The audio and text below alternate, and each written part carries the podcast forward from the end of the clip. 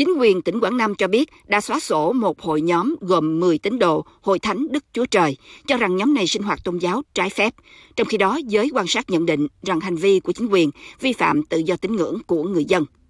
Nhóm 10 người ở thành phố Hội An đang tụ tập sinh hoạt tôn giáo trái phép liên quan tới Hội Thánh Đức Chúa Trời thì bị lực lượng công an bắt quả tang, truyền thông Việt Nam loan tin hôm 7 tháng 3.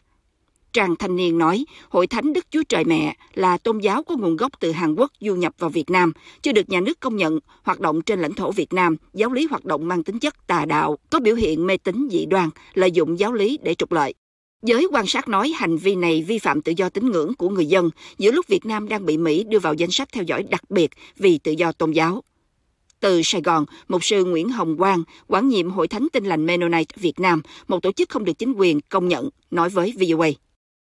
Nhiều cái tôn giáo, có nhiều cái tín ngưỡng thì có quyền của người ta, à, nhà nước phải độc lập, phải tôn trọng người ta. Còn cái việc mà à, can thiệp vì lý do thần học, lý do giáo lý là cái đó nhà nước không có quyền.